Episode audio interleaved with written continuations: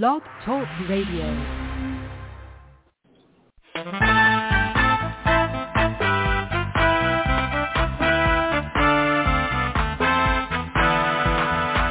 There is a watchman on the wall, bringing forth the written word of God to one and all. Are you getting ready? Will you stand or will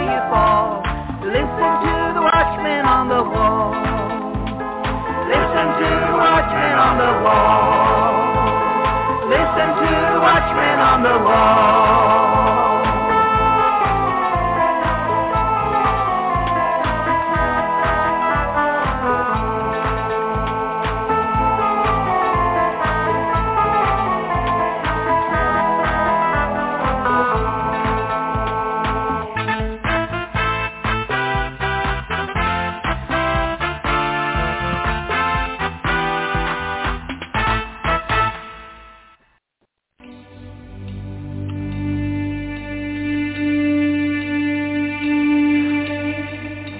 Arise and shine, for your light has come, and the glory of the Lord has risen upon you.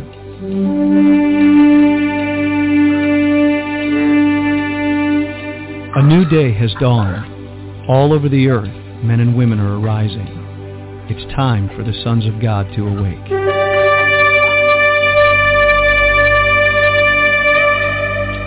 It is a day of justice, recompense, restoration, revival, and resurrection power.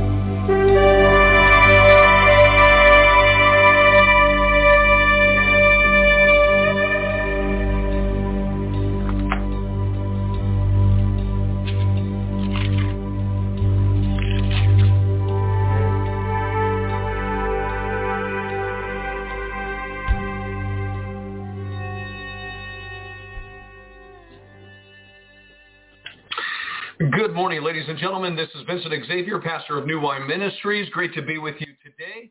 We are living in a most amazing, intriguing, uh, critical time in the history of the world. There's no doubt about it. And with all the information moving out throughout the earth, you and I have begun to understand, I hope, that there's a lot of deception in the world today. There's a lot of people saying a lot of different things.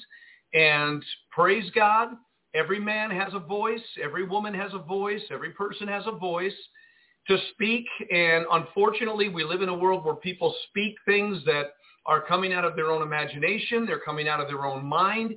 And I think that could be very easy for just about anybody to do that.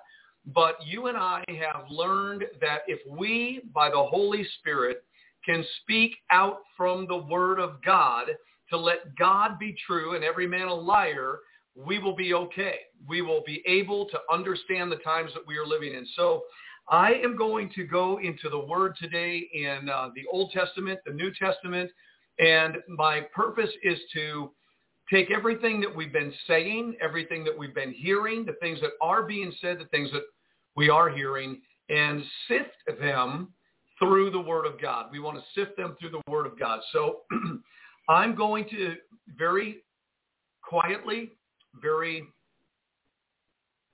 softly, tone it down, way, way down. I want to invite you to grab your Bible this morning and go on a journey with me because I believe this is critical. Uh, we're hearing this everywhere in our hearts, our minds, our conversations here at home, and we want to make sure that we get this right, okay?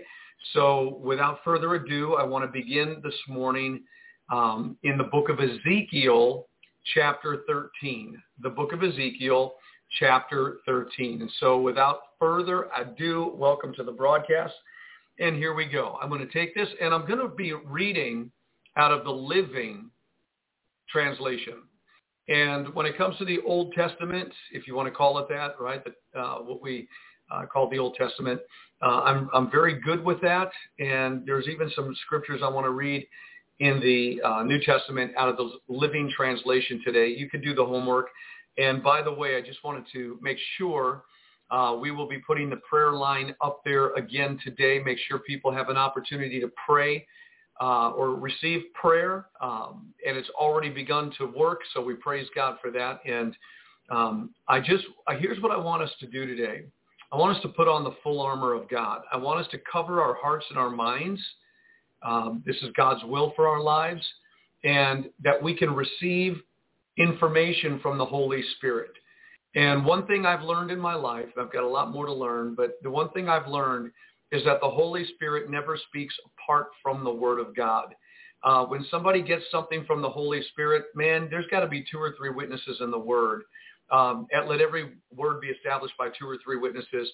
And so if the Holy Spirit's telling you something, make sure you check it with the Word of God. Um, very, very important to do. I remember walking through the park in 2003, and I heard in my spirit, as clear as you could hear my voice right now, and the unction was there, and the Spirit said, do not pray for America anymore. Rather pray for my people that are in this nation to navigate through the days ahead. Well, I heard it. It was so clear, but I immediately referred to the Word of God. Is there any place in God's Word where God says not to pray for people? And sure enough, in Jeremiah, three times God told the prophet Jeremiah, do not pray for this people. I will not hear you. And then Jesus said, I do not pray for the world, but I pray for mine who are in the world. So there was a witness to what I heard, and I believe that's super important for us today because there's a lot of deception. The fact of the matter is there is a lot of deception. Deception, if we're not careful, can come out of our own mouths, even though it's unintended. Deception, we can we can receive it into our hearts and not intending to be deceived, but we can be. And so we live in such a critical time in spiritual warfare that our heart and mind must be in a position to receive from the Holy Spirit and to remember that Satan comes as an angel of light. Satan comes as an angel of light. Okay? And so you have to have a conviction in your own spirit as to who you are in Christ. I need to have a conviction in my spirit as to who I am in Christ. And we need to be drawing out of the Word of God, especially in these last days, because these are the days that Jesus said, the very first thing when he was commenting on the end times, he said deception. He said many false teachers, many false Christs, many false prophets are going to arise. So I want to deal with this issue, and I want to begin in Ezekiel chapter 13. There's a thousand different places that we could launch out on this discussion today, but Holy Spirit last night gave this. Okay, so I want to share it with you today, and then we're going into the New Testament, and then we're going to have a conversation about it. So, and again, for those of you wanting to see Brian and Kathy, we were told last week that they needed two weeks to get settled in. So hopefully next Wednesday they'll be joining us on the air. So let's not forget about our dear friends and missionaries, Brian and Kathy who are now in the great state of Tennessee. And uh, don't forget Pastor Kevin Honeycutt, uh, who has uh, recently lost his beloved wife after 34 years, uh, keeping their, them in prayer and God lifting them up and releasing and walk through with them in prayer. God bless you for doing so. And um, remember them that are sick. Remember those that are uh, in need those that have needs. Uh, just remember the poor. Remember the suffering. Remember people that are not as fortunate perhaps as you and I are today. And let us be reminded and find ways to help them. You know, I, I want to tell you something before I get into this Bible study. Um, we are content with what God gives to us in our lives, but there every once in a while needs come in our direction and there's a lot of needs. People need places to live. They need homes. They need food. They need shelter. They're both men. They're both women. And, you know, our ministry has done everything it knows to do throughout the years to provide everything we possibly can into the needs of the saints. One of the things I would really like to accomplish um, is to purchase land and be able to take care of people that are homeless and have no food and have no shelter and have no clothing um, we have a, a, an organization. It's called United Christian Charities. And through United Christian Charities, we have, uh, this is a 501c3 nonprofit public benefit corporation uh, with the tax exemption status from the IRS. This is United Christian Charities. This is not our church. This is not any of that. But this organization, it was designed to prepare for disaster relief. It was designed for uh, taking care of the widow and the orphan And um, it's, it's here. It's available. We don't speak much about it. Uh, there was a time a few years ago where it was activated and we fed over 60,000 families right here in Northwest Arkansas. And we just ran out of steam. Uh, we ran out of help. We didn't have enough help to get that, to keep it going. Uh, we were in uh, alignment with the Northwest Arkansas Food Bank. We would get, we would purchase food for, from them uh, at a decent price, and then we would fill our pantry, and then people would come all week long, and we fed 60,000 families. And um, afterwards, like I said, we just ran out of the ability to continue going on. But that organization is still there, and I, I would imagine that a day would come where somebody would donate a million dollars into United Christian Charities. They'd get their tax exempt status, and then United Christian Charities would buy land and begin to build little shelters. And then people that have needs uh, that are truly, you know, that God brings into our sphere of influence, uh, we could bring them to a place where there's, you know, oversight, uh, there's Bible study, um, there's work to do, take care of the cows and the chickens and plant the gardens and, you know, build little structures with their talents. I believe that there are a lot of homeless people that have pretty decent skills and they're just treasures that are buried in, you know, the conditions that they're in. So that, you know, it's not where we're going today, but it's definitely something that we should always be considering. Uh, people that are just less fortunate, people that are finding themselves in places and uh, maybe you and I at some time in our life were in a place where we just needed help and there was some place to go. I know it's not without challenge. I know that taking care of homeless people or people uh, that are in dire needs, people are different uh, emotionally, mentally, spiritually, personally. They're different. Um, but Jesus is the same, and he's the one that reaches out, and we should be his hands and his feet. And as far as our church is concerned, we do the best we can to help everybody we can when the need rises. Um, United Christian Charities, pray about that. UCC, um, because there's a lot of work we can do, not just for people that are, you know, refusing to, you know, get along, but people that are really hurting, people that are really suffering and really need help. Um, we want to be there for them. So we'll talk about that on another day. Um, it's important. Um, Ezekiel chapter 13. Ezekiel chapter 13. Here we go. You ready? Then this message came to me from the Lord. Son of man, prophesy against the false prophets of Israel who are inventing their own prophecies. Say to them, listen to the word of the Lord. This is what the sovereign Lord says. What sorrow awaits the false prophets who are following their own imaginations and have seen nothing at all. O people of Israel, these prophets of yours are like jackals digging in the ruins. They have done nothing to repair the breaks in the walls around the nation. They have not helped it to stand firm in battle on the day of the Lord. Instead, they have told lies and made false predictions. They say this message is from the Lord when I have not even spoken to them or even though the Lord never sent them. And yet they expect him to fulfill their prophecies. Can your visions be anything but false if you claim this message is from the Lord when I have not even spoken to you? Therefore, this is what the sovereign Lord says. Because what you say is false, and your visions are a lie, I will stand against you, says the sovereign Lord. I will raise my fist against all the prophets who see false visions and make lying predictions. And they will be banished from the community of Israel. I will blot their names from Israel's record books, and they will never again set foot in their own land. Then you will know that I am the sovereign Lord. This will happen because these evil prophets deceive my people, saying, all is peaceful.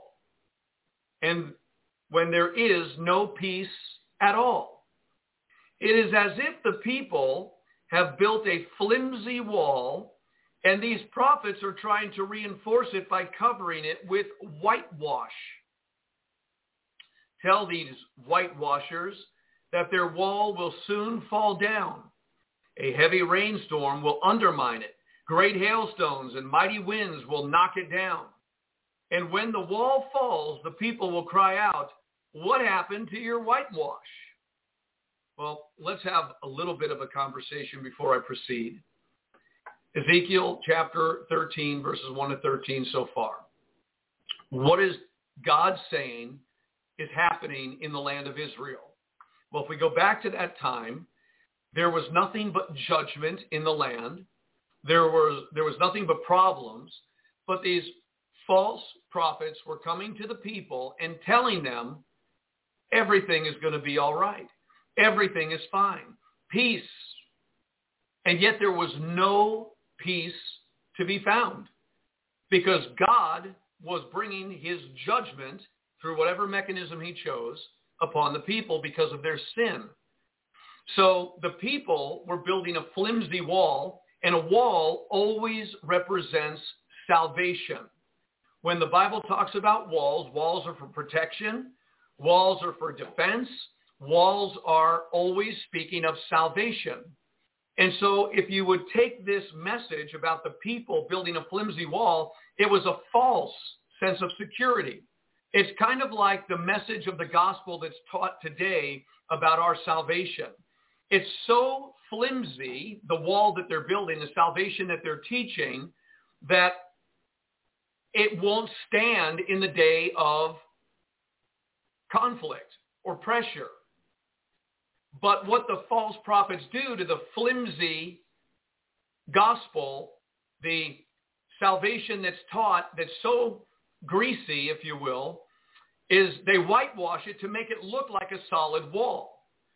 So whenever a preacher or a teacher or a prophet or an apostle or an evangelist or a pastor or any minister or anybody that meets up with an individual who is double-minded, lukewarm, compromised, and says to them, you're saved, your salvation, and that's about as flimsy as it gets, and then they whitewash it with, you know, whatever they use to make them feel or look like they're saved.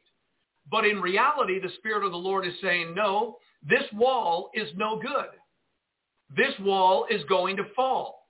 This whitewashed wall that the false prophets have whitewashed making you believe that you're saved, that it's strong enough, it's not saved. Now, in the New Testament, we know that Jesus said that in the last days, the love of many will wax cold. We know that the scriptures teach us that there will be a defecting from the truth, a, an apostasy, a falling away. We know that there are people that have been once enlightened and have tasted of the heavenly gift and were filled with the Holy Spirit and partakers of the, of the powers of the world to come. If they fall away, to renew them again to repentance is impossible. So we have all this biblical information about many will come to me in that day and say, Lord, Lord, we've done all these things in your name. And he says, I don't know you. In other words, their salvation was never real. Their salvation was never solid. The wall that they built, the salvation that they took in was never solid. It was not a substantial defense. It was not a a, a protection. It was not a salvation from the storms of life. No, they had built a flimsy wall. False prophets, teachers, pastors, evangelists, whoever came in and daubed that wall with whitewash. They made it look like it was really good, but it was a facade. This is exactly what Ezekiel, God is telling Ezekiel to say to the children of Israel, because these false prophets were telling them everything's going to be okay. Now, it's obvious to me that we're living in the same kind of atmosphere today that God is speaking to our nation for many, many years about the coming judgment, the coming storm, while many of the false prophets have been proclaiming peace and safety, a great revival, a great restoration. You know, it's all going to get really, really good. And the money is going to flow again and all these things. And Donald Trump is coming back and he's going to lead the way. We hear this all the time. We hear this from one person after another whose prophecies, quite frankly, and at the level they were at, it makes it even more difficult for them. They failed in some of their prophecies about Donald Trump getting a second term, and they won't let it go, so they keep going, and the masses keep following them, and there's a reason for it.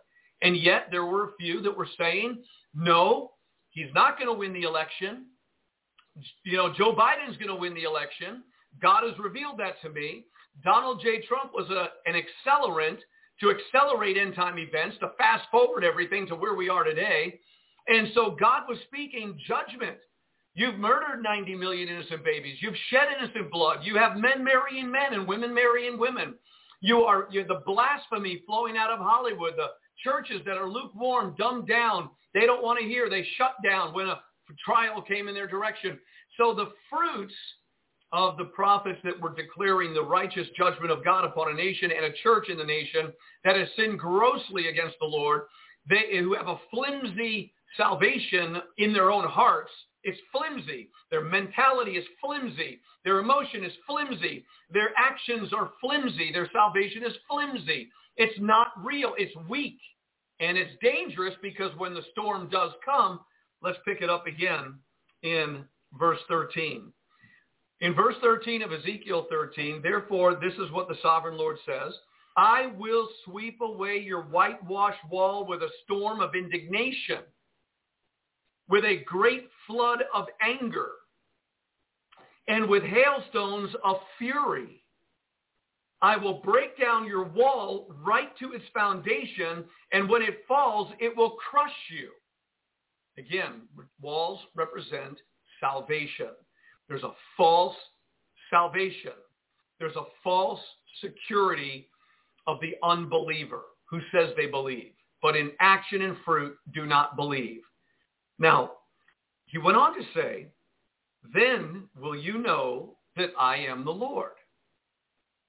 At last, my anger against the wall and those who covered it with whitewash will be satisfied. So God's anger is going to, you know, God doesn't like it when people take the potency of his son, who is salvation, Yeshua, Jesus, is our salvation.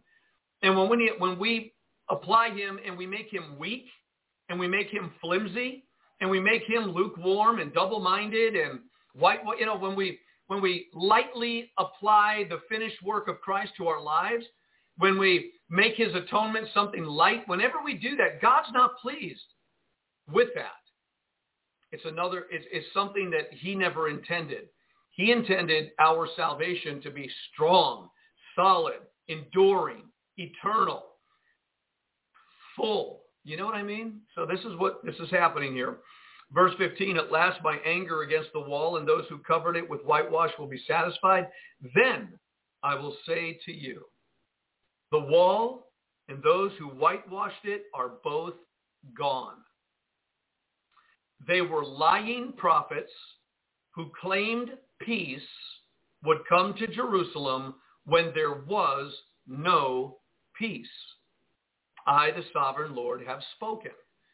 All right, so I think this is pretty clear. It goes a little bit deeper, and we're going to get into the New Testament and examine this. Why? Because how is your wall? How is my wall? Are we being protected and defended from the flood of iniquity that's being poured out on the nations of the earth? Is our wall of salvation, Jesus Christ, protecting us from lies, protecting us from deception? Is our wall of salvation, Jesus Christ, keeping the inside of our camp clean? Or is there defilement within? Is there seduction within? Is there carnality within? Is there flesh within, undermining the purpose of God for the vessel? You know, a wall is to protect people from without, but it also, if there's something in there that's unclean, it conceals it. So is our wall concealing our iniquity Do we have evil, iniquity going on in our lives, secret sin behind closed doors, while proclaiming and looking like because of the whitewash we're saved? Well, this was a problem. And in the Old Testament, this is how it's put out. Now he goes a little deeper and he addresses the women. And in verse 17 of Ezekiel uh, 13, now son of man, speak out against the women who prophesy from their own imaginations. This is what the sovereign Lord says. What sorrow awaits you women who are ensnaring the souls of my people, young and old alike? You tie magic charms on their wrists and furnish them with magic veils. Do you think you can trap others without bringing destruction on yourselves? You bring shame on me among my people for a few handfuls of barley or a piece of bread. By lying to my people who love to listen to lies, you kill those who should not die and you promise life to those who should not live. Now, what does it mean to put magic charms upon the people on their wrist and then magic veils? It's a spell. What are you saying to their, these women prophets? And there's a lot of them out there on television and other places. And for a barley of beans, they get rich. They'll tell people what they want, and they have an ability to mutter a spell and, and make it believe like it's God. And this is what God was saying. There are people preaching false prophets, women who are prophesying out of the imagination of their heart, and they're using magic. It's another spirit. It's a spirit of divination. It is not the Holy Spirit. What true prophets preach is the word of God that convicts men in the core of their heart of their sinful condition, and it breaks open, light comes in and exposes all their darkness so that they can confess their sin and then repent. But today's gospel affords very little brokenness. It's all about fluff and stuff. It's all about, uh, you know, cuddling the sin in people's lives, telling people they're going to heaven, even though their condition in their life is, you know, uh, obstruct. For example, well, there's a lot of examples. I mean, and the examples range uh, range from A to A to Z. So before we get into that, now this is this is kind of disheartening here. This part of this um, in verse 19, you bring shame on me among my people for a few handfuls of barley or a piece of bread. So it's a shame against God to tell people lies and put them under a spell so that they're taking care of your needs. By lying to my people who love to listen to lies. Oh, that broke my heart by lying to my people who love to listen to lies, you kill those who should not die, and you promise life to those who should not live. My people, God said, love listening to lies. And it's true. They say to the prophets, speak to us smooth things. Tell us things that we want to hear. Don't tell us things that are hard to hear. In the New Testament, he, it's very clear. People will heap to themselves teachers having itching ears. Okay? So the whole idea from God's perspective is that his people in that particular climate that Ezekiel was in, as they were into judgment and, and, and, and captivity, and it was really, really bad, these guys are coming around telling him all this good stuff to make him feel hope. Oh, that feels so much better. Thank you. Keep telling me lies. And they loved listening to the lies because it gave them some relief from the judgment and the conviction of what was happening to them. And today, where people should be deeply convicted by their lifestyle and by what they're doing, they're stuck in the rut and they're not really able to get out of it because there's been no truth that if you continue in this sin, you will surely die and you will die a second death. You are not going to heaven if you live in practice in sin. And yet because people are afraid to teach that today because you don't make a lot of friends and influence people that way and you won't get rich by telling that truth, people love to be lied to. And isn't that kind of scary? They lie to my people who love to be lied to. It worked perfect. But God had something to say about that. And by the way, he was telling them that should, you know, that he, he was doing what? You kill those who should not die. In other words, the false prophets who preach peace and safety and seduce God's people actually kill the true prophets that are speaking the truth. The true prophets who are saying, repent of all your sin. Repent. Turn to the Lord. Turn. Receive the atonement. Let the wall of your salvation be solid. Let it protect you from within and without. Repent. Uh, tell the nation that is shedding innocent blood and committing abomination and blasphemy that its day of doom is coming. Well, you see, they, they kill those people. They hate them. They ridicule them. They put them down. People love this, right? So God goes on to say, those that should die, you're keeping alive with your false visions and dreams. People that are sinning, they're going to die. They should die for what they're doing, yet you keep telling them that peace and safety. Verse 20, this is what the sovereign Lord says. I am against all your magic charms, and there's a lot of magic in the body of Christ today, in the church, you know, the general thing we call the church. I'm not talking about a remnant or an ecclesia of the true, genuine body of Christ, but there is a lot of witchcraft. There's a lot of new age. There's a lot of metaphysical thought. There's a lot of stuff that has been hijacked by the enemy, twisted and turned, and people are wanting to get in on it and feed on it, but it's not real. It's been turned around into a magic charm or a magic veil. You know, you know, there's so many ideas, and I, I don't want to get into them. You know them. So he says, I'm against all your magic charms, which you use to ensnare my people like birds. I will tear them from your arms, setting my people free like birds set free from a cage. There are people that are ensnared in their souls because of the magic charms. And what does that mean? What does it look like? Well, when a false prophet or a false teacher tells people peace and safety when they're living in sin, their souls are in bondage to demons because their sin is a legal right for the enemy to come in and ensnare their souls. So by false information, peace and safety, even though I sin, I'm going to heaven even though I sin, in reality, behind the scenes in their soul, they are captured. They're in bondage. They are tormented. There's a conviction because the Holy Spirit would never go along with the program of go ahead and sin. It's okay. And you're still going to heaven. That's never the Holy Spirit, ever. So God says, I'm going to rescue my people. And I'm going to set them free by telling them the truth. And the truth is going to convict them. And they're going to confess and they're going to cry out and they're going to weep at the altar. And they're going to be broken for the things that they have done.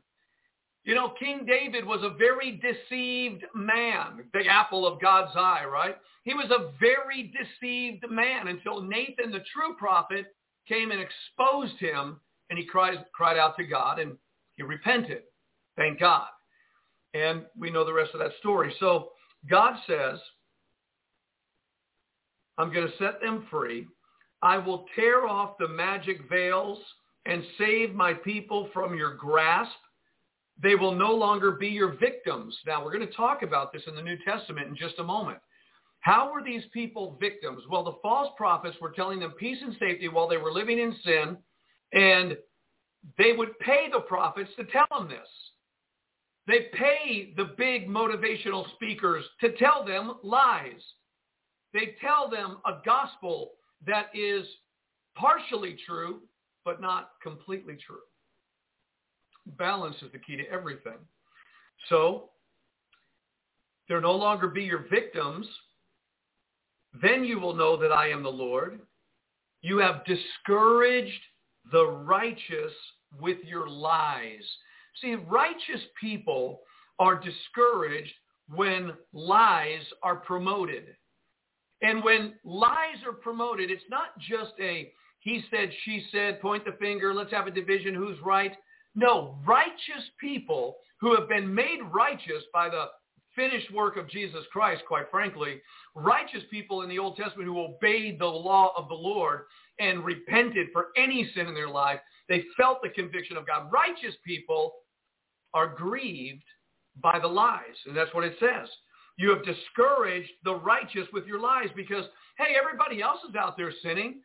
You know, we're trying to, trying to be rigidly righteous and do what is right before God. And yet all these false prophets are telling these people that are unrighteous that their unrighteousness is okay and they're going to be afforded a salvation. So why should we even try? It's kind of like socialism. You know, you're in a classroom and everybody's got to study for the test. You've heard this story. And there are a few people that are studying, laboring day and night, and they ace the test. They get a 100. Then there are people that were smoking dope. They didn't study at all. They got an F, but because of the socialism, everybody gets the same grade. We're going to level it out to a B or a C. And so the people that studied were going, well, they failed, and yet they're getting the same grade we're getting. This is a discouragement. It, it makes people think that are really running the race. I'm repenting of everything. I'm closing the world out. I'm protecting within. I'm fasting. I'm praying. I'm seeking God. I'm reading. I'm studying. I'm, I, am i am in fellowship. I'm, I'm doing everything I can. I'm guarding my mind. I'm rebuking thoughts. I'm getting demons cast out of my soul. I'm laboring. Well, the guy next to him was like, that's such a waste of time, man. All that is just works. We're all going to heaven. Don't worry about it. That is a discouragement to the righteous.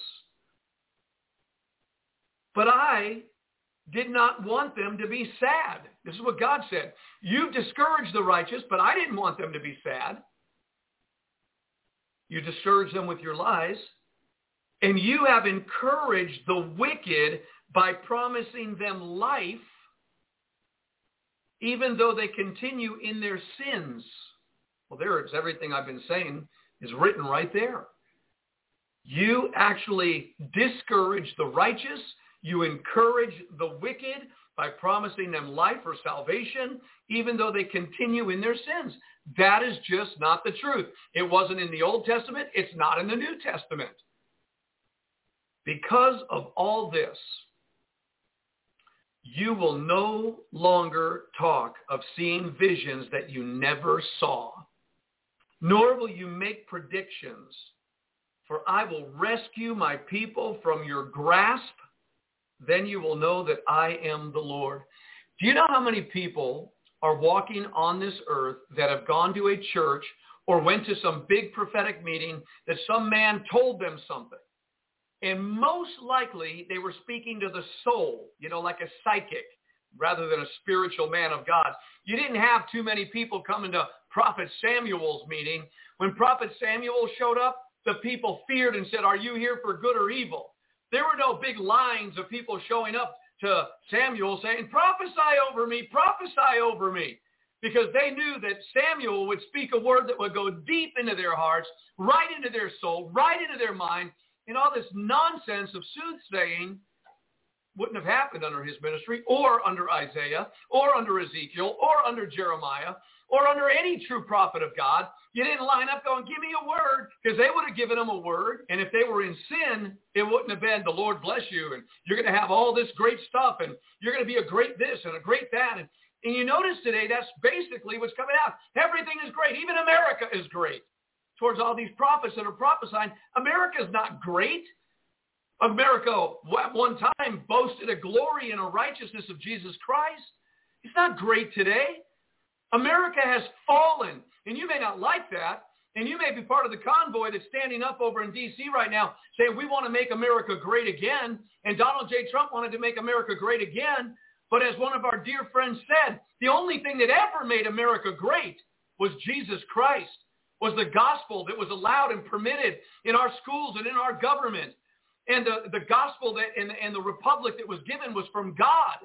God is only what made America great. You can't make America great by getting the economy going and all the systems going, but yet you're still marrying men with men and women with women, murdering innocent babies, blasphemy coming out of Hollywood. No, those things were actually against the law earlier part of our generation.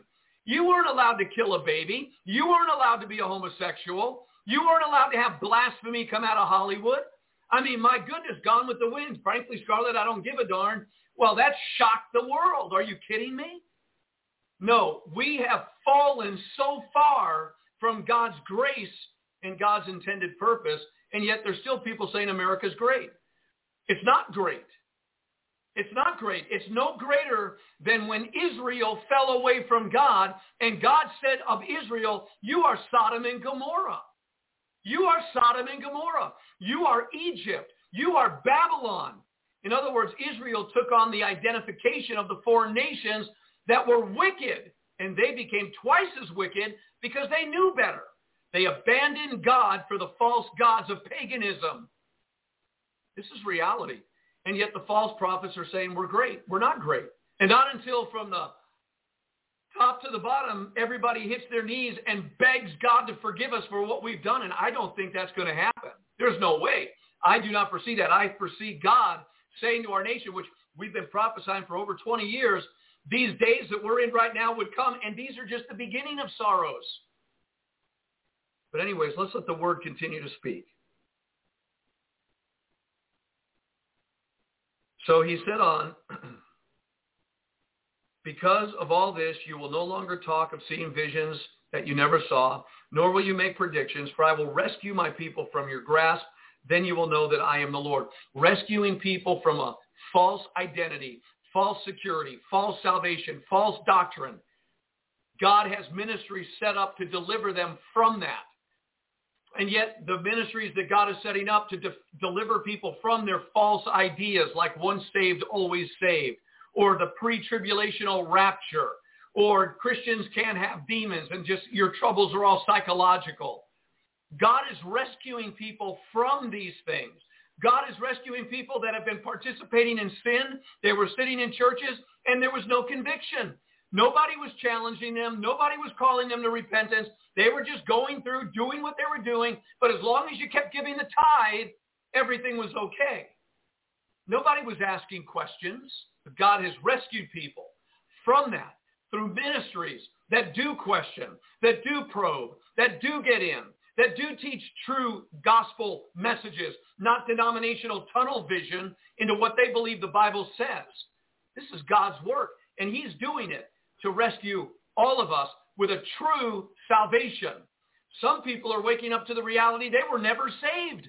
They were going to church for years, but were never saved. You say, well, that's all Old Testament. But it's really not all Old Testament. Let's go look at 2 Peter chapter 2. 2 Peter chapter 2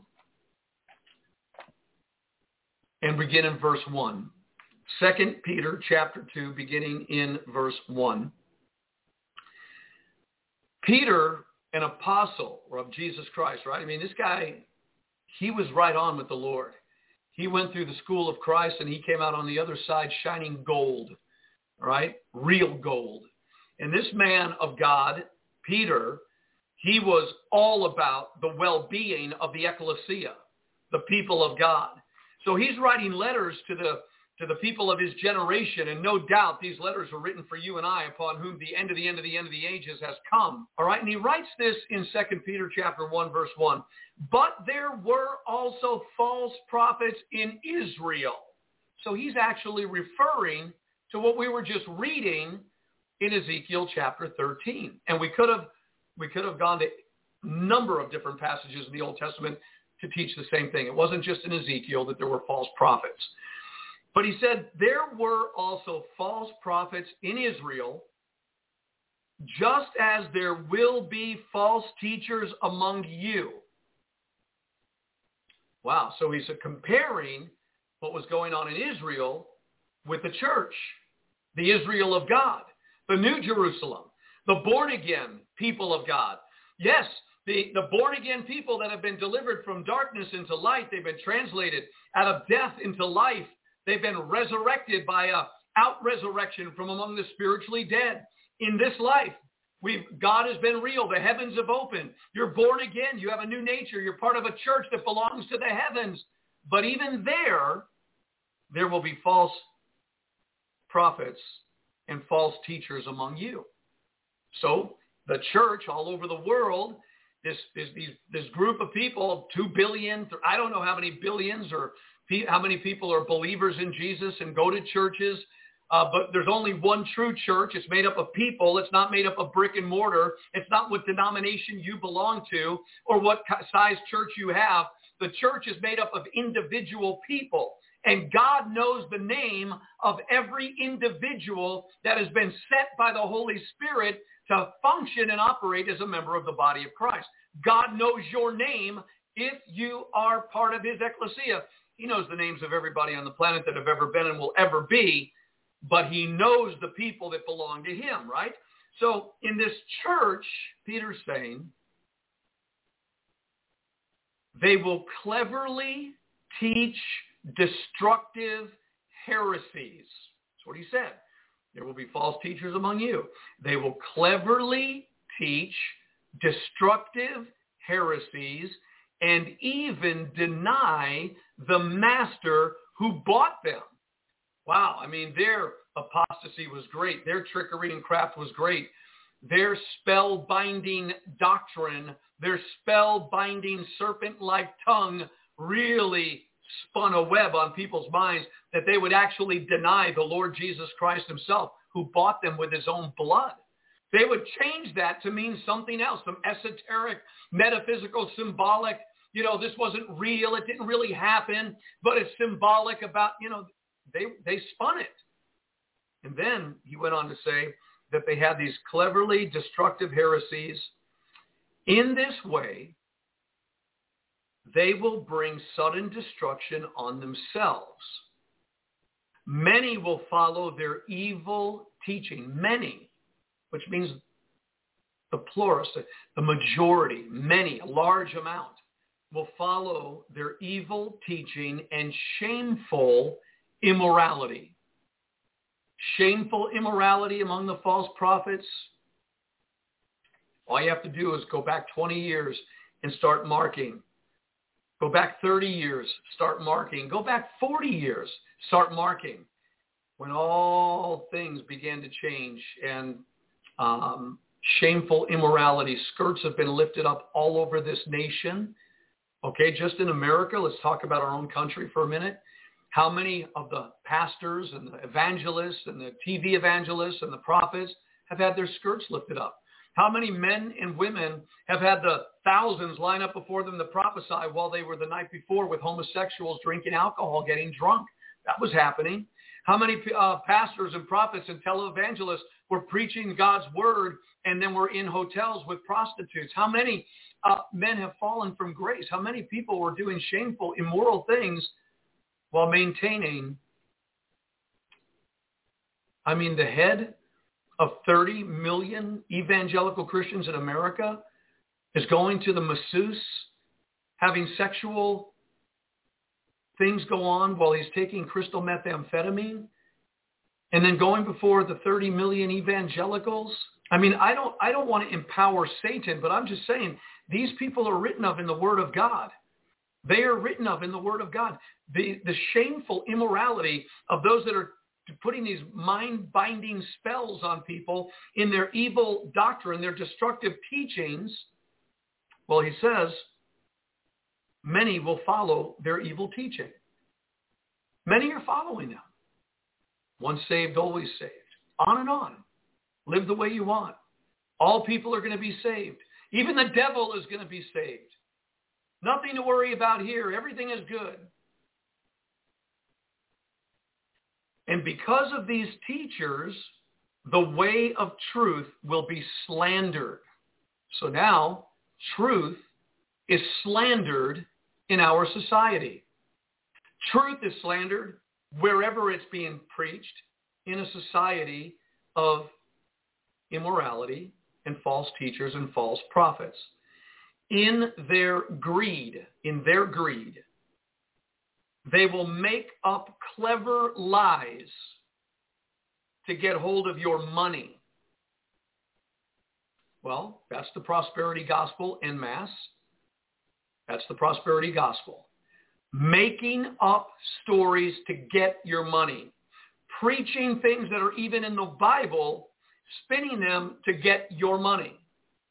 I believe that true preachers, true, teachers and pastors and prophets and those whoever they are that are serving at the altar and ministering at the altar, they are to be fed from the altar. There's no doubt about tithes and offerings. And I know people got some wild ideas about that, but that's not what we're going to talk about. But there, be content with whatever God gives you, whether it be small or little. but you don't make up stories to get people to give you money by telling them what they want to hear. But that is what they do. No bueno. It's been going on a long time, hasn't it? so in their greed, they will make up clever lies to get hold of your money, but God condemned them long ago and their destruction will not be delayed. Now, here's where I believe God is speaking prophetically to our generation. I think we're going to start seeing a lot of this unfold.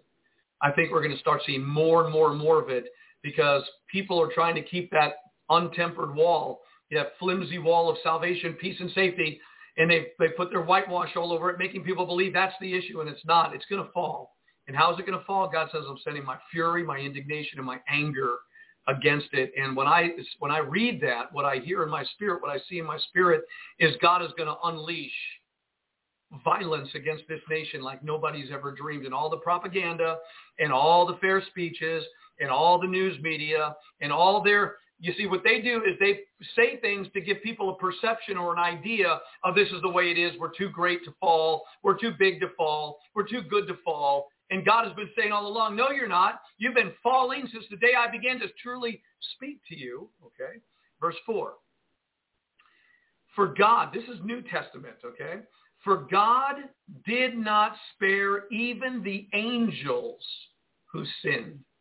He threw them into hell in gloomy pits of darkness where they are being held until the day of judgment. Do you remember in Revelation chapter 9 where a smoke of a furnace, a pit is opened, and, and these locust demons come out? There are demon, fallen angels who have been locked up for this moment, not the judgment against them. They're going to be used in the day of judgment. They're going to be unleashed all over this earth to do things that are unthinkable to human beings. And that's in Revelation chapter 9, and we better be sealed. And this false sense of security is going to be met with these kind of spiritual demonic activities, very, very dangerous. Verse 5, and God did not spare the ancient world, except for Noah and the seven others in his family. Noah warned the world of God's righteous judgment. The world was doing what the world is doing today. He was righteous. And there were a few others that were with him that were saved from the destruction that was coming. And now Peter's saying, hey, God did it back then. He's going to do it again. It says Noah warned the world of God's righteous judgment. That's what true men and women of God do in a sin-sick society. They don't cover it. They warn of the judgment that will come because of it. So God protected Noah when he destroyed the world of ungodly people with a vast flood. Later, God condemned the cities of Sodom and Gomorrah. Now remember, in 2 Peter chapter 3, the next chapter here, Peter makes it very clear that the, the world that was flooded in the days of Noah, today the world is reserved unto fire. This is nuclear war. This is burning. This is something in the atmosphere, not just symbolic. There's something that's going to actually happen like in the days of Noah. That flood was not symbolic. It was real. And this is the same thing where the world today is reserved under fire. And we're, we're now watching the fire being set all around the world in the perimeter. And this thing's about to burn big. And it could happen any moment now, quite frankly. But there's, a, there's some stuff that has to go on. But he says that God's going to do the same thing then. Later, God condemned the cities of Sodom and Gomorrah. He condemned the cities. So why is Peter talking about this? And he turned them into heaps of ashes. He made them an example of what will happen to ungodly people. Now, you see right there, and you'll find that same literature in that same writing in the book of Jude. God uses Sodom and Gomorrah as an example of anybody that would follow after them. America is Sodom and Gomorrah. So are other nations. But we're talking about the Judeo-Christian nation that once was, that has now become Sodom and Gomorrah. The nation that once served the Lord in righteousness has turned to lies and has become what it is. But right here, it ought to give occasion for people to think. God said that Sodom and Gomorrah would be an example of what will happen. And what did happen to Sodom and Gomorrah? God sent fire from heaven and destroyed and wiped them out. There's not a trace, except for Lot's wife, a pillar of salt that turned back. It's the only surviving thing. Sodom and Gomorrah does not exist, not a trace of it. Some kind of nuclear bomb came down from heaven. Maybe an asteroid, only God knows. A comet, a fiery meteorite, something, a fire came from heaven and destroyed Sodom and Gomorrah. And God says that's the example. How many cities in America are going to be nuked on the same day? How many cities in America are going to be nuked within a week? How many cities? God has warned, I'm going to destroy your cities if you follow the ways of Sodom and Gomorrah. And yet, Sodom and Gomorrah that's been promoted for years, 2015 became a reality. We're seven years into this now. And people start thinking God's not doing anything. God doesn't see. God doesn't hear. God's not going to do anything. We're not in the Old Testament anymore. This isn't the Old Testament.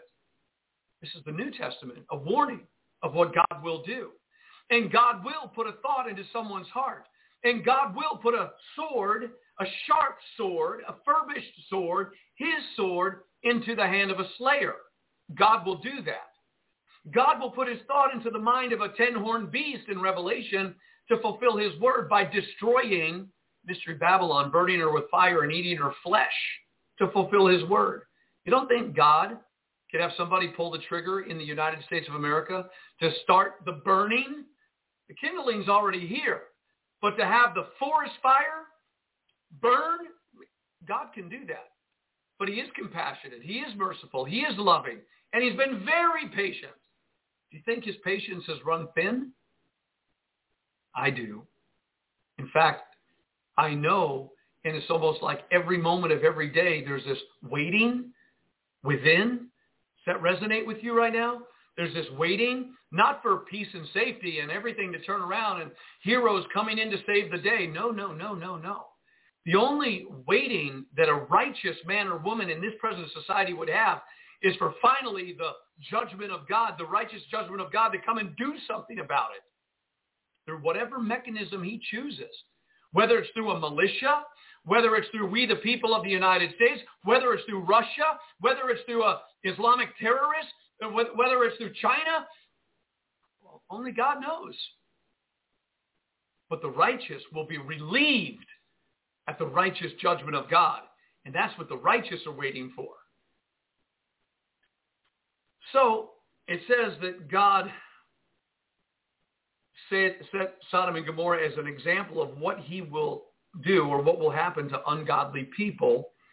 But God also rescued Lot out of Sodom because he was a righteous man who was sick of the shameful immorality of the wicked people around him. Are you sick and tired of the shameful immorality of the LGBTQ community flags that have taken over large swaths and portions of the United States of America? Are you sick and tired of the innocent blood that is being shed? Are you sick of the shameful immorality of uh, national leaders going to Jeffrey Epstein's pedophile island, eating the hearts of little babies, drinking their blood, coming out of Hollywood. Are you not sick and tired of the blasphemy? Are, are you okay with it? Then there's something wrong with you. There's something wrong with you. If this is okay, then there's something wrong with you. If you're at peace in this society, something's wrong with you. It says here that the man that God saved was what? He rescued Lot out of Sodom because he was a righteous man who was sick of the shameful immorality of the wicked people around him. Yes, Lot was a righteous man who was, uh, was tormented in his soul by the wickedness he saw and heard day after day. And you know what the danger was? You know why Abraham's intercession for Lot was so powerful? I believe just a few more days and Lot probably would have succumbed to the society's influence.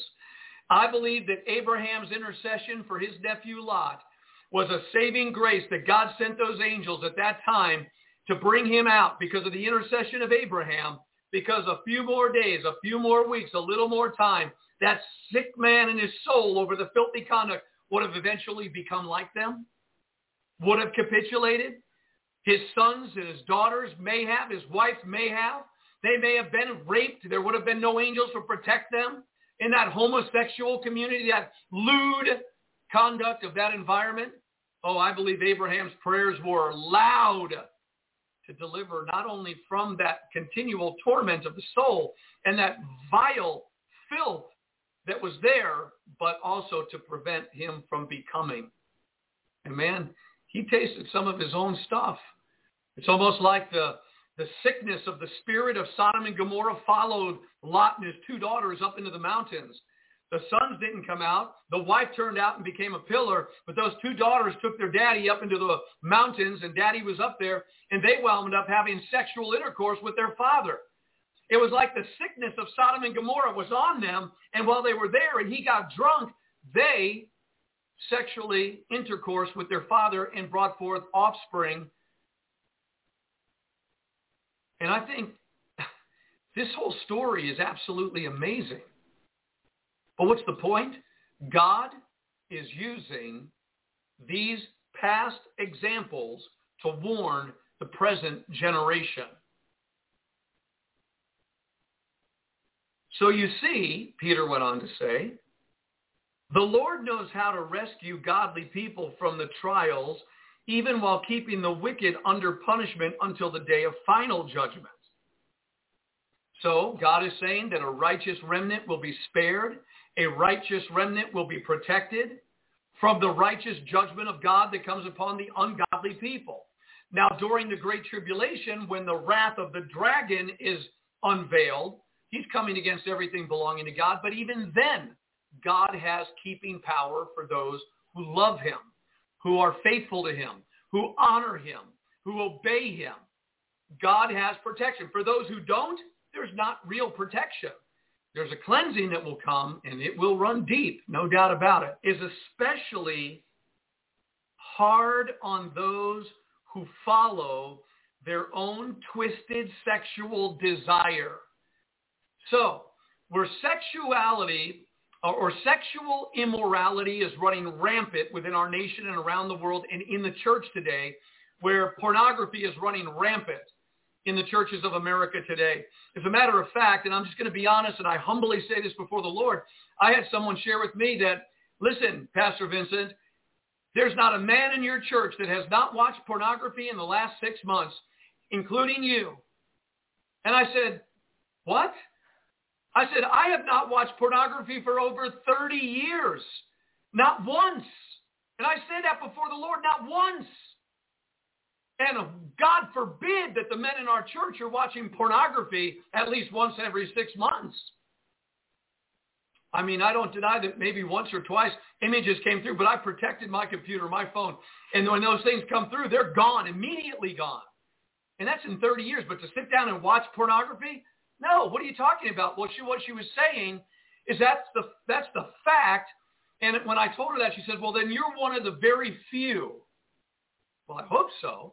And I don't understand why every man that goes to church is not delivered from pornography yet. And I'm not boasting.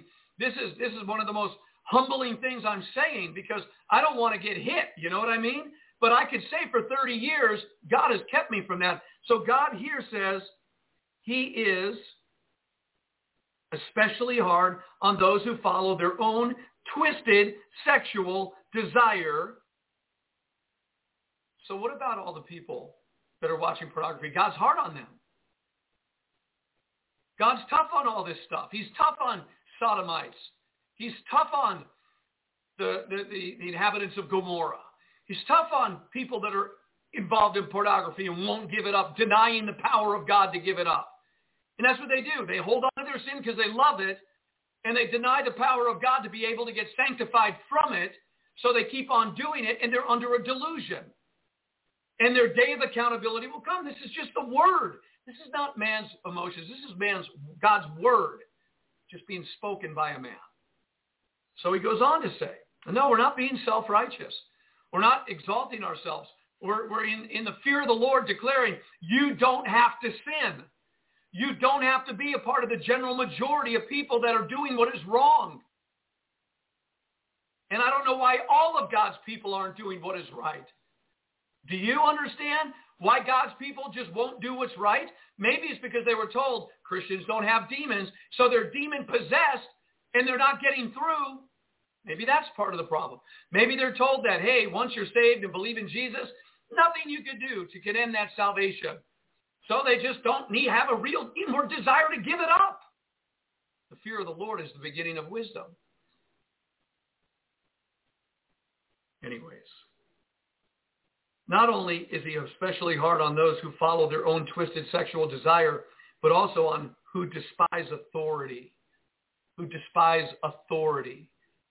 And the authority he's talking about is biblical authority, God-given authority, true spiritual authority. Now listen to what he says. Now this is all in the chapter that all of this is because of false teachers. All of this is because of false prophets who are prophesying lies to people that are living in sin. That's what this whole chapter is about. These people are proud and arrogant daring even to scoff at supernatural beings without so much as trembling. All right, so proud and arrogant, not the righteous who are doing what is right. Those who are doing what is right are not the proud and the arrogant. It's the people that are doing wrong that are the proud and the arrogant. Verse 11, but the angels who are far greater in power and strength do not dare to bring from the Lord a charge of blasphemy against those supernatural beings. That's a that's a pretty hard thing to to get into, and I don't want to get into it right now. But there's there's some good teaching in that. Verse 12. These false teachers are like unthinking animals, creatures of instinct, born to be caught and destroyed. They scoff at things they do not understand. And like animals, they will be destroyed. Their destruction is their reward for the harm they have done. Hmm. They love to indulge in evil pleasures in broad daylight. They are a disgrace and a stain among you. Oh, so now he's saying these people are right among the church. They delight in deception, even as they eat with you in your fellowship meals. They commit adultery with their eyes, and their desire for sin is never satisfied. You know, and that's the crazy thing. They're doing it right in the midst of the church. And that breeds infection. That's why leadership has to confront and the word of God needs to confront so that at least if the word is spoken, God can expose. They lure unstable people into sin and they are well trained in greed. They live under God's curse they have wandered off the right road and followed the footsteps of Balaam, son of Beor. So they were on the right road. They started right, but they wandered off these false prophets, these false teachers, and they wound up doing what Balaam did, the son of Beor, or Beor, who loved to earn money by doing wrong. Again, their ministry turned to the gain of money. What do I have to say to get the money? What do I have to do to get the money? How do I get the money? What do I say? How do I soothe say it? They followed them. And this is a ministry. But Balaam was stopped from his mad course when his donkey rebuked him with a human voice. We remember the story. These people are as useless as dried up springs or as mist blown away by the wind. They are doomed to blackest darkness. Now listen, in the book of Ezekiel, God said, I'm going to save my people from these people, these false prophets, these false prophetesses, these false teachers. I'm going to save my people from them. They're doomed. God has set up ministries in the earth to deliver people from the snare, not of the world, but of the churches they've been going to. People have been going to churches that have ensnared their souls, and they don't see it. They don't get it because they've been told once saved, always saved. You're going to fly away before anything bad happens. You can live in sin and be okay. Soothsaying, you know, you're you're the redeemed of the Lord.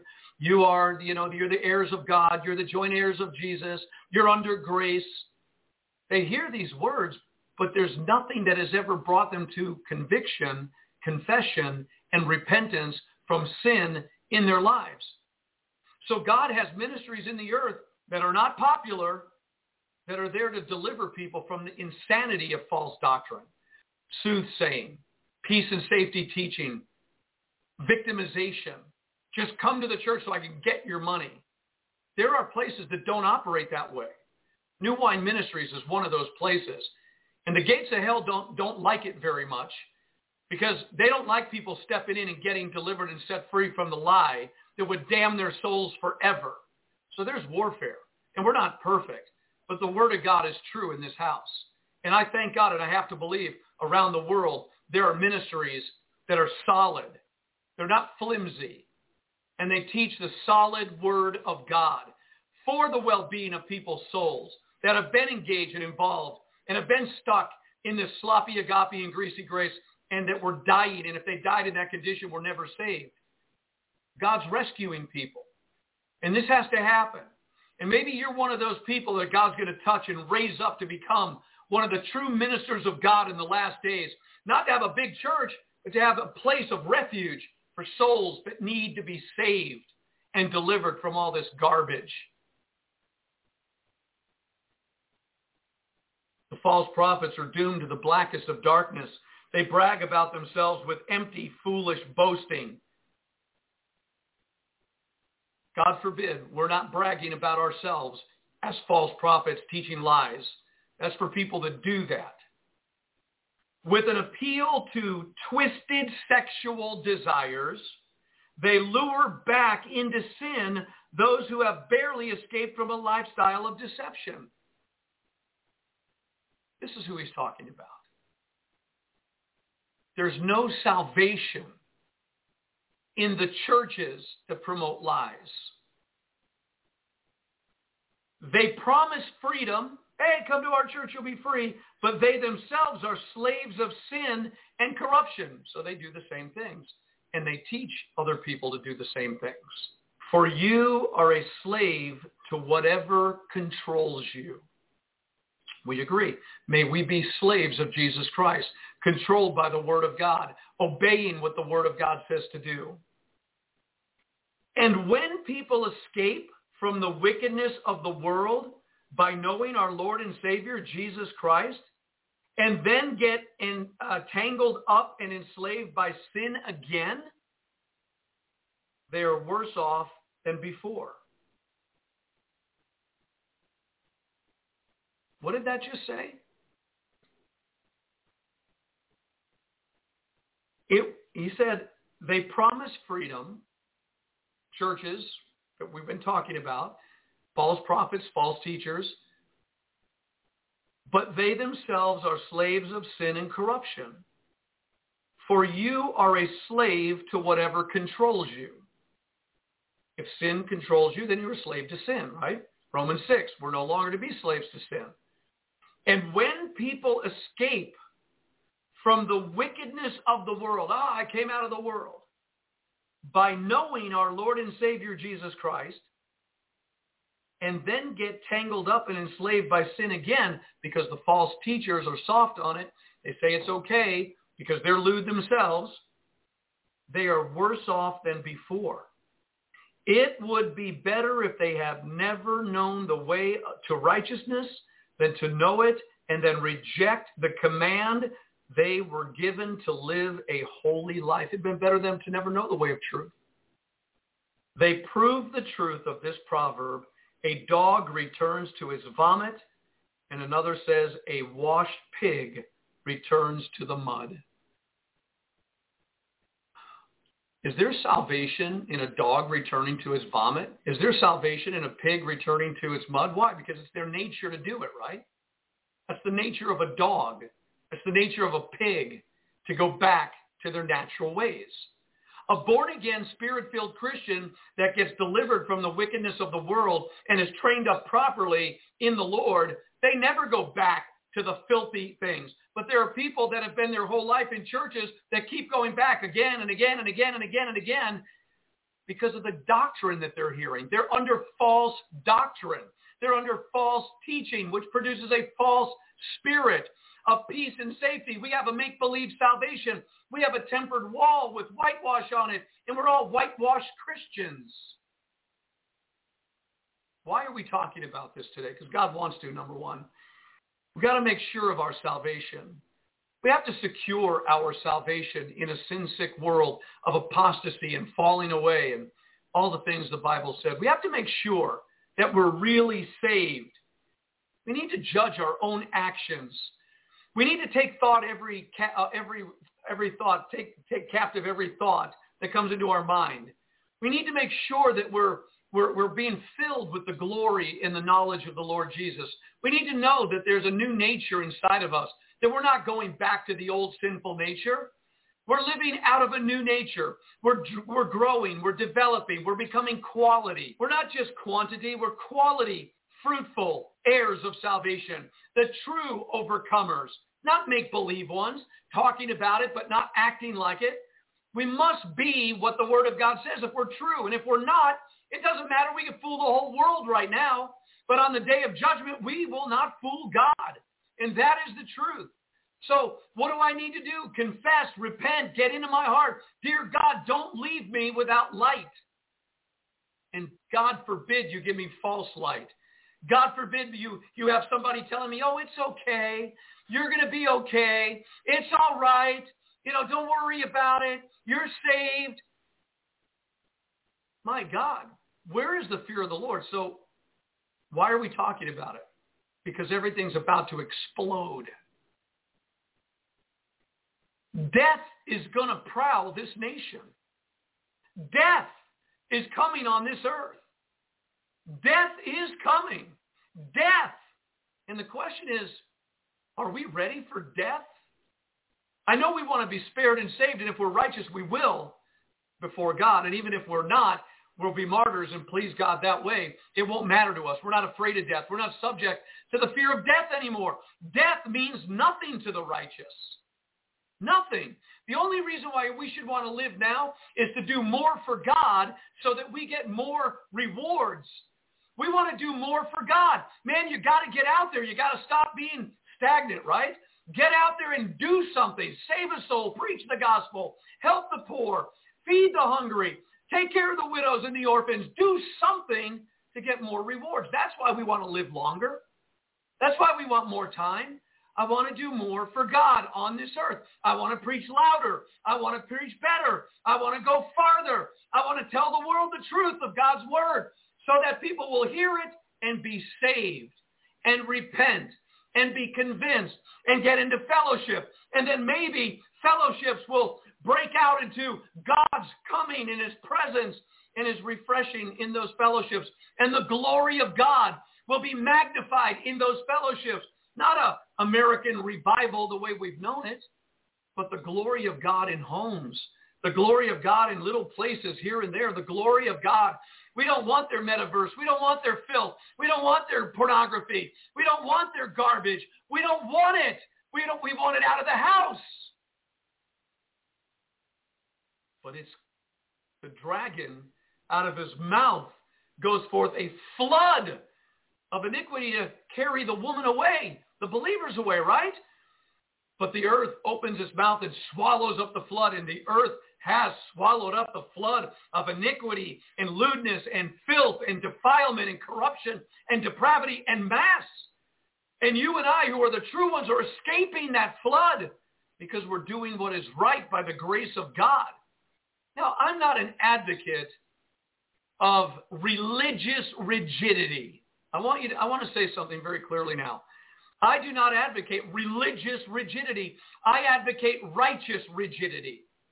Doing what is right so that the blessing of God it comes on your life. And when the blessing of God is on your life, it's better than any lewd thing could ever be because it feels so good to do what is right, to have the favor of God on your life. God will, he'll, he'll enlarge the steps beneath you. You won't get into religious morbidism or morbidity. You'll get into righteous release and the joy of the Lord and the kingdom of God, and you'll run fearlessly throughout the earth and live an abundant life and a quality of life and you'll serve the Lord. You won't touch the unclean thing because you love the Father. You love righteousness. You love purity. You love cleanness. You love holiness. You love all the good stuff. And you can be as bold as a lion. You can run like a lion through the earth. God tells you to show up somewhere. Show up with all confidence. This is good. But unrighteousness that is pretending to be righteous is an abomination to the Lord. So I don't talk about getting all into, you know, biting your fingernails. I can't, I'm walking on eggshells. I'm not talking about that. Because when you really repent and you see sin the way that God sees sin, and you hate sin the way that God hates sin, you're the freest person on this earth because now you could live without the power of sin. And you recognize the demons, and you recognize the devil, and you recognize the setups, and you start adjusting mentally spiritually with the word of God and you understand the devil's trying and you don't want to get into the trap so you start doing stuff that needs to be done. And it's a battle, it's a war, it's a fight, but it's a good one. And we have the promise of the victory. So what does this have to do with the convoy? What does this have to do with uh, the Khazarian mafia? What does this have to do with the Ukrainian-Russian war? What does this have to do with you know, the lights out, the 5G towers, the metaverse. What does this have to do with gene manipulation and hacking the human brain and bringing people into a digital currency and all this? All it's saying, man, is get saved so that when these things come, we will go through. These things that are coming, population reduction, I mean, 4 billion people are ready to leave this planet in death, in famine, in sickness. The gasoline prices are hitting seven bucks a gallon in some states already. The price of food is going to soar. The quality of food is going to be diminished. I mean, it's going to get really difficult and more people are going to become more desperate.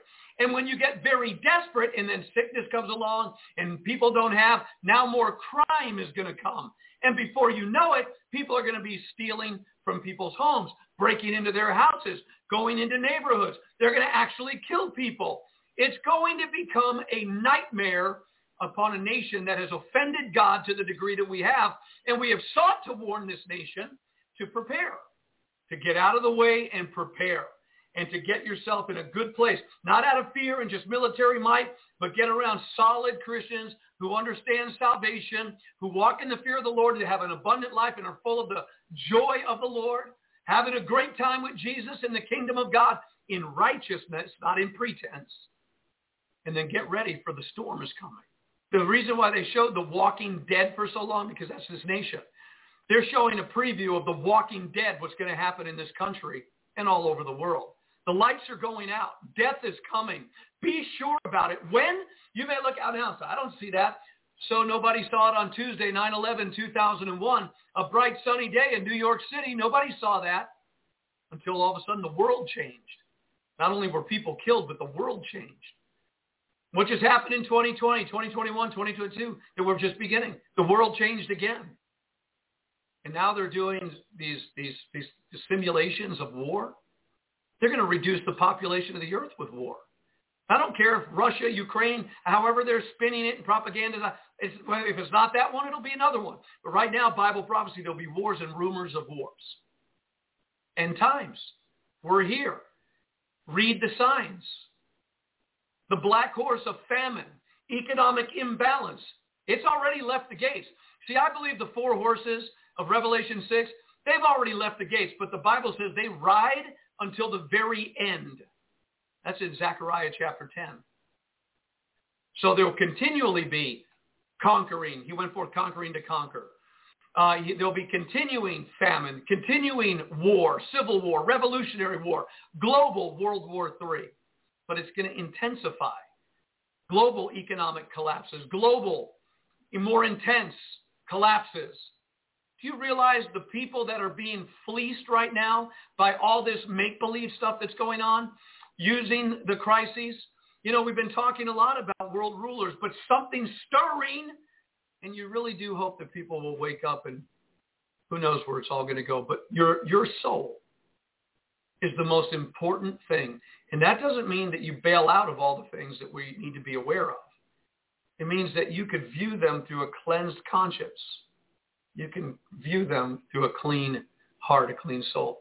We're not trying to be religious, holier than thou, self-righteous, pointing a rigid finger at anything. It's just a fact the Bible talked about it in Ezekiel. Peter talked about it in his day. It's here today. And we need to walk this salvation and work it out in truth.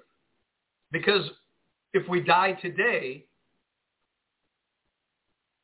then life is over here on earth. How many people do you know that were merrily going down the road of life and in one hour they were dead? They were gone. Was it a car wreck? Was it a virus, disease? Did they get shot in a mall, in a theater, at a school? Did they die in tower in New York City? Or did they crash in an airplane over Pennsylvania? Were they at a concert in Las Vegas, Nevada, and were shot and killed by a sniper or whoever it was, or whoever they were. Life is fragile. Did they go to church in a little Baptist church in Texas and a man walk into the church and open fire and kill 26 people? Did they expect it that day? Nobody knows. You and I must live today, and is isn't there a desire and you go, God, I've got to find somebody to share the good news with. Lord, I need to find somewhere to serve. I need to help somebody. Some of you might even say, you know, this is good preaching. We need to help this guy stay on the air or whatever. That's the truth. No, no problem. No problems. We're content. No problems. But I'm just saying there are ways to get out there and serve. Take care of ministries that are taking care of people, that are bringing the truth, that are bringing the gospel, or helping. Do something today, in other words. Live your life. Give to, if you like Samaritan's Purse, give to them. I kind of like Voice of the Martyrs. I like giving to the Voice of the Martyrs. That's where I like to give. I have a very difficult time sometimes wondering who do I give to because there's not too many people that are feeding into my life or speaking into my life. Not too many at all. I don't watch too much Christian television because some of it is it's leaky. Sometimes it's good. If you belong to a local assembly, sow into it for goodness sake. But also develop ministries within that ministry. Feed the homeless. I want to take some people out on the streets. I want to get out on the streets and just go out on a Friday night or a Saturday night and, uh, you know, it's not so big of a deal. You seem in Northwest Arkansas. You know, I grew up in Jersey City, New Jersey. That's that's tough. You get out there and start getting on the streets with the gospel, uh, or L.A. or San Diego, right? Chicago. But there's still people that need salvation. Do something. One day at a time. There's enough evil in one day. Do something today with your soul, your salvation. Get right before God. Receive the mercy of God and the blood and the love and the grace and the mercy and forgiveness of God. And then go out and say, Lord, lead me. Holy Spirit, guide me. I'm going to be led by the Spirit. If I go to the store today and there's someone there, I go to the bank today, there's someone there. I go out and I, I do some activity. I'm going to work today. I, someone's there. I want to be led by the Holy Spirit of God, but I want to be available. I just want to be active. And if God just wants to walk in the calm of the day and in the cool of the day and, and just minister to your heart, let him do it. You want to just worship God today and sing songs to him all day long and minister to him, then just do it. Just move and let life take place. You are on a journey. We are all on a journey. And we don't know when it will end. But let us finish our race in sincerity. Let us finish our race strong. Let us get better, not worse in these last days. Let us get stronger, not weaker in these last days. Let us get holier, not more evil in these last days. Let us put on Christ in these last days so that whatever we do, we'll give God the glory and we'll do it better than we've ever done it before. Let everything we do do as unto the Lord, which means if you're doing something that Lord wouldn't appreciate, then don't do it. But appreciate and value, give thanks to God for everything. That's it for me. I think I've talked a little bit long today.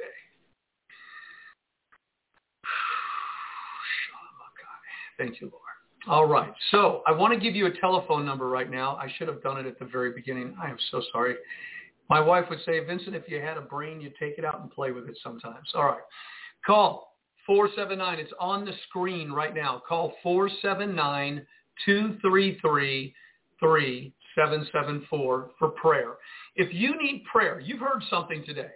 I, I, you know, this is just God's heart, I believe, being poured out to you.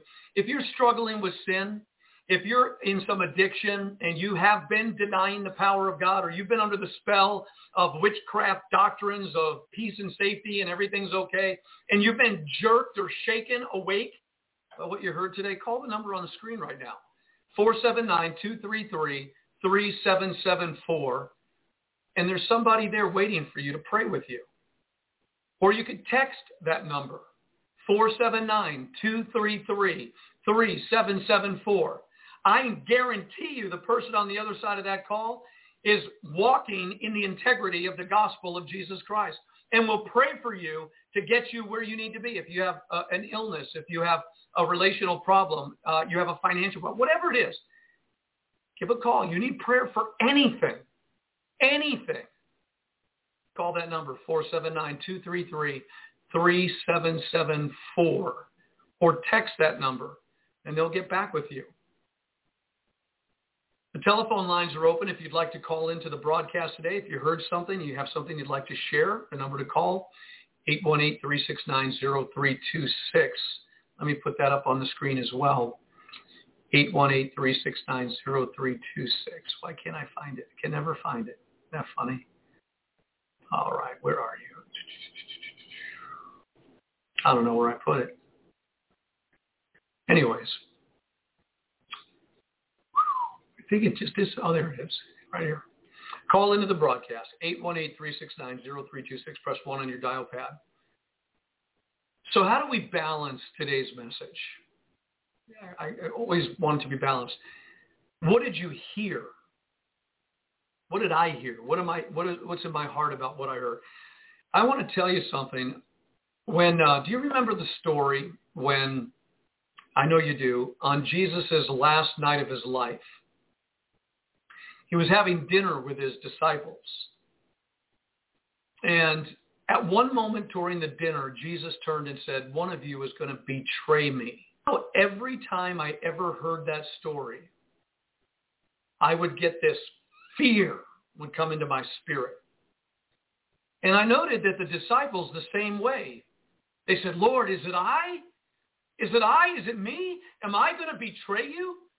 When Jesus told Peter, you're going to deny me before the cock crows. Three times you're going to deny me. Lord, I'll go with you to death. No, you're going to deny me. And so there's this fear of, my God, and the disciples were saying this, will I be the one to betray you?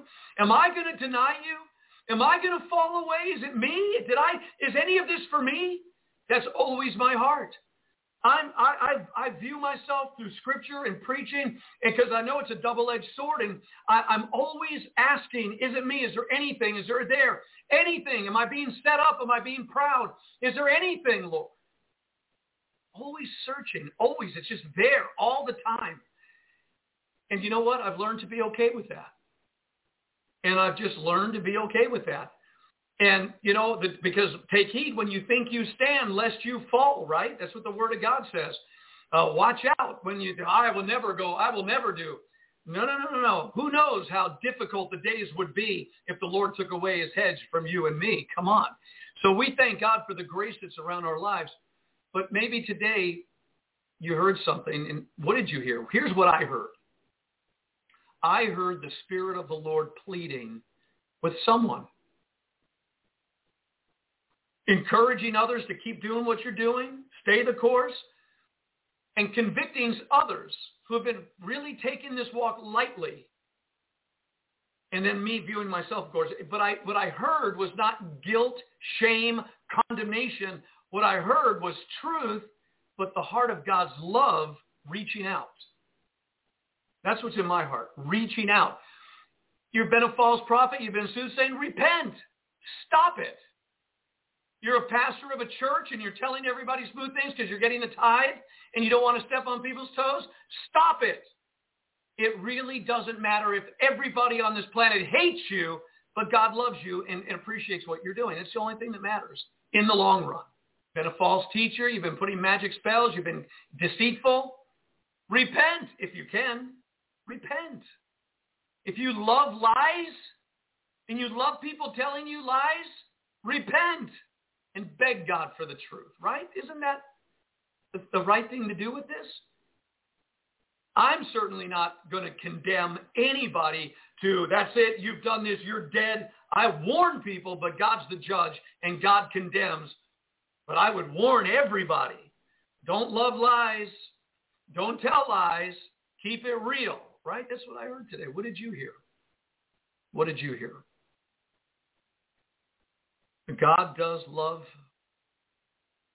every human being on this earth, but he knows more than we know. All I know is at the end of the day, I want to be with him. I want to be with Jesus, Yeshua. I want to see his eyes. I want to look in his face. I want to be in my father's lap. I want to sit with him. I want his love to permeate every cell of my existence, whatever body I'm going to have because I don't think in these bodies you could stand the presence of God.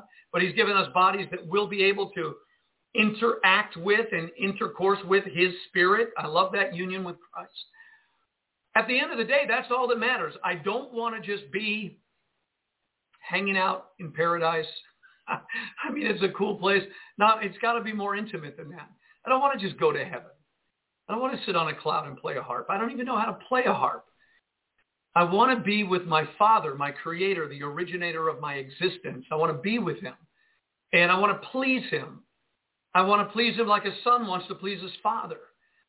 Uh, you know, the young ladies, the, the, the, the, little, the daughters of the Lord, they want to run with their daddy into his arms. They want to giggle with him. They want to be with him. Don't you just want to be with him? He's cooler than the devil, let me tell you that. He's wiser than the men of this world, and he's got a great sense of humor. In fact, in Psalm chapter 2, he's going to laugh at all these world rulers in their degrading ways. God's got a sense of humor. He knows how to play hide and seek with the Pharisees. I want to be with him. I love his joy. I love his presence. I've tasted it. Have you not tasted that the Lord is good? Have you ever been in the presence of God where it makes chill bumps look silly? I mean, where the glory of God is just pounding in your being? God's love is so great and he loves us. He died for us. He gave his son for us. And we're not perfect people, but he's bringing us to a completion of quality, right? And he wants to show himself in us. He wants to, but we're so distracted sometimes, huh? We get so distracted and we don't spend a lot of time. I want to get away right now. I want to just go away. I want to find a, find a mountaintop and I want to be quiet. I want to leave the phone behind, the computer behind. I'm ready for another transfiguration. That's how I feel in my heart. Lord, I feel like there's radio waves all around me. I feel like even when I go to sleep, there's, there's buzz in the atmosphere. I feel like there's noise everywhere. God, I've got to get away. I want to go to the Black Hills of South Dakota. I want to just be away and alone with God, don't you? I mean, Jesus, how often did he just get away so he can hear again? Do you need to hear again? Hey, men, do you want to go out on a men's retreat so we're not out there alone? You want to go together and let's get out into the mountains? shut down everything, get our 10 sleeping bags, have some fellowship, but spend hours just being alone with God and then reconnecting and having a meal and having a great time.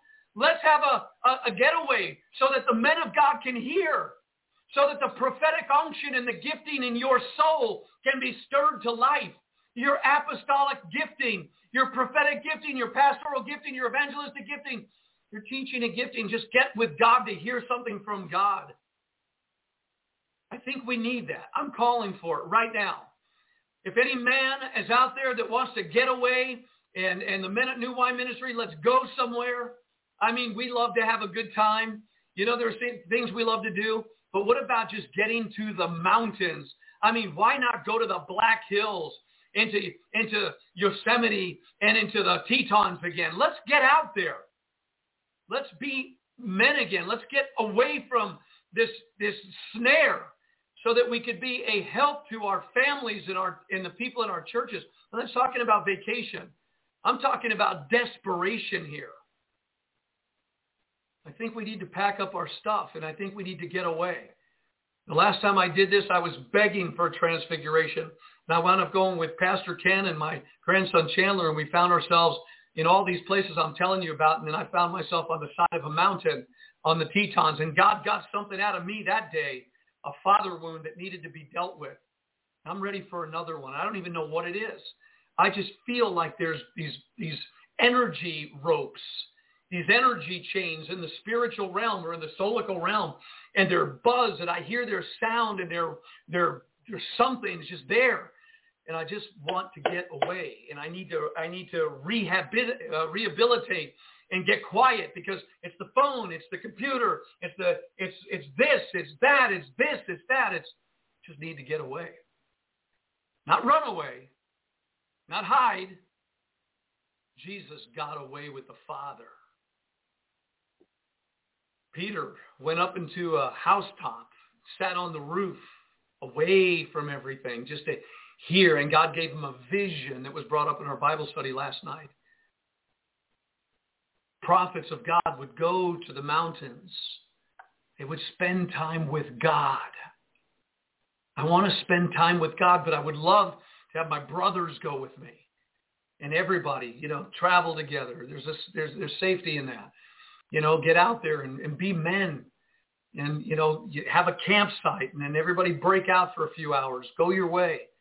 Sit down and break bread later on and you, you enjoy things and live life. I don't want to be caught in a snare, a digital snare, a radio wave snare. I just don't want to get caught.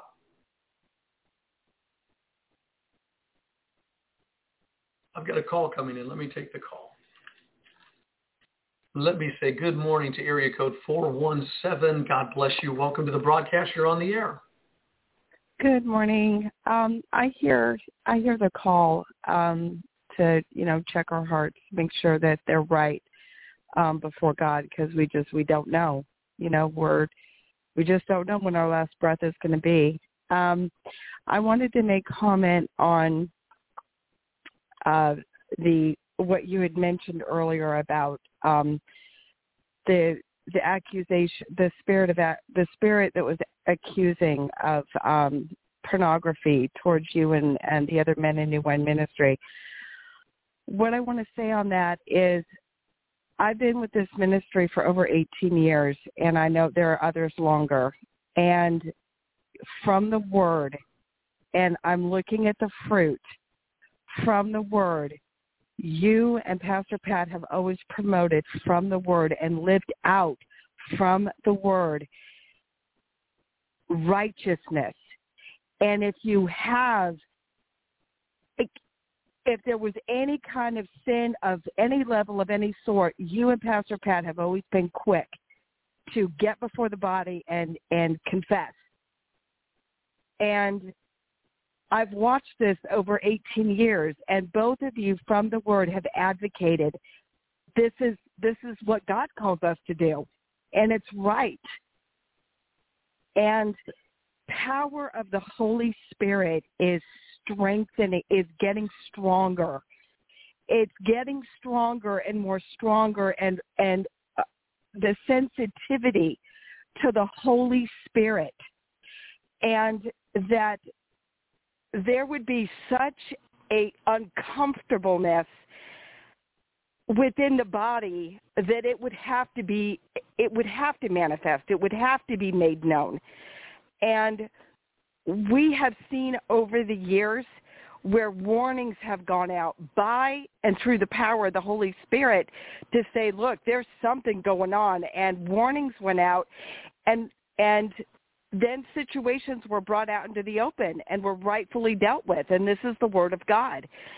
Um, so I want to encourage um, that in the pursuit for all of us for, for righteousness, for righteousness, and I and for the enemy trying to speak through and accuse as a body we've we look at the fruit a tree shall be known by its fruit and i believe the weightiness of the holy spirit especially in the days that we're moving into ahead that the the uh the church in acts where ananias and sapphira lied to the Holy Spirit and dropped dead.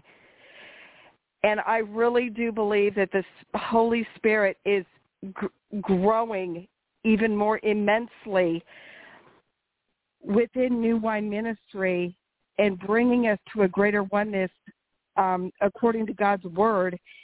And so I just want to encourage New Wine Ministry with that, that if there is any sin within our hearts that it's quickly confessed, quick, quickly dealt with, um, because we do want to pursue holiness and righteousness, God's heart, the things of God's heart, and and um, keep on keeping on. God bless you all. Great uh, exhortation and admonition. That's awesome. I love that. Um, yeah, and that's a great call. That's a great call. Thank you. God bless you. Praise the Lord. The number's open, 818-369-0326.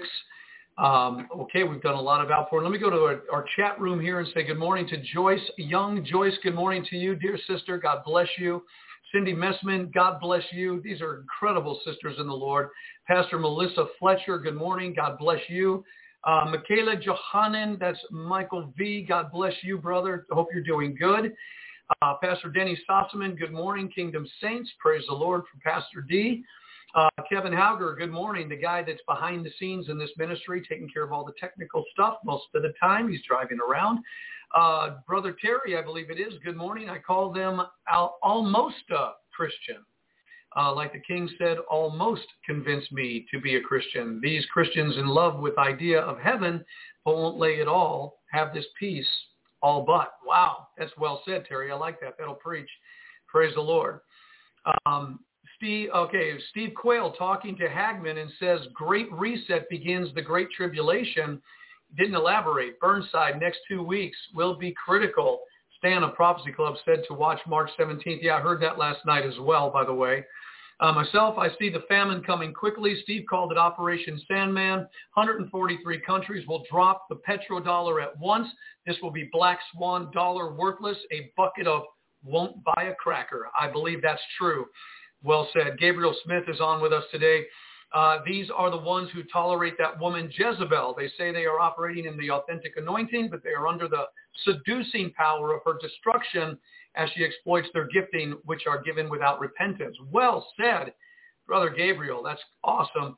Chuck Eastridge, I lost my daughter in an instant car crash. It is so fragile. I'm so sorry to hear that, Chuck. God bless your heart, my friend.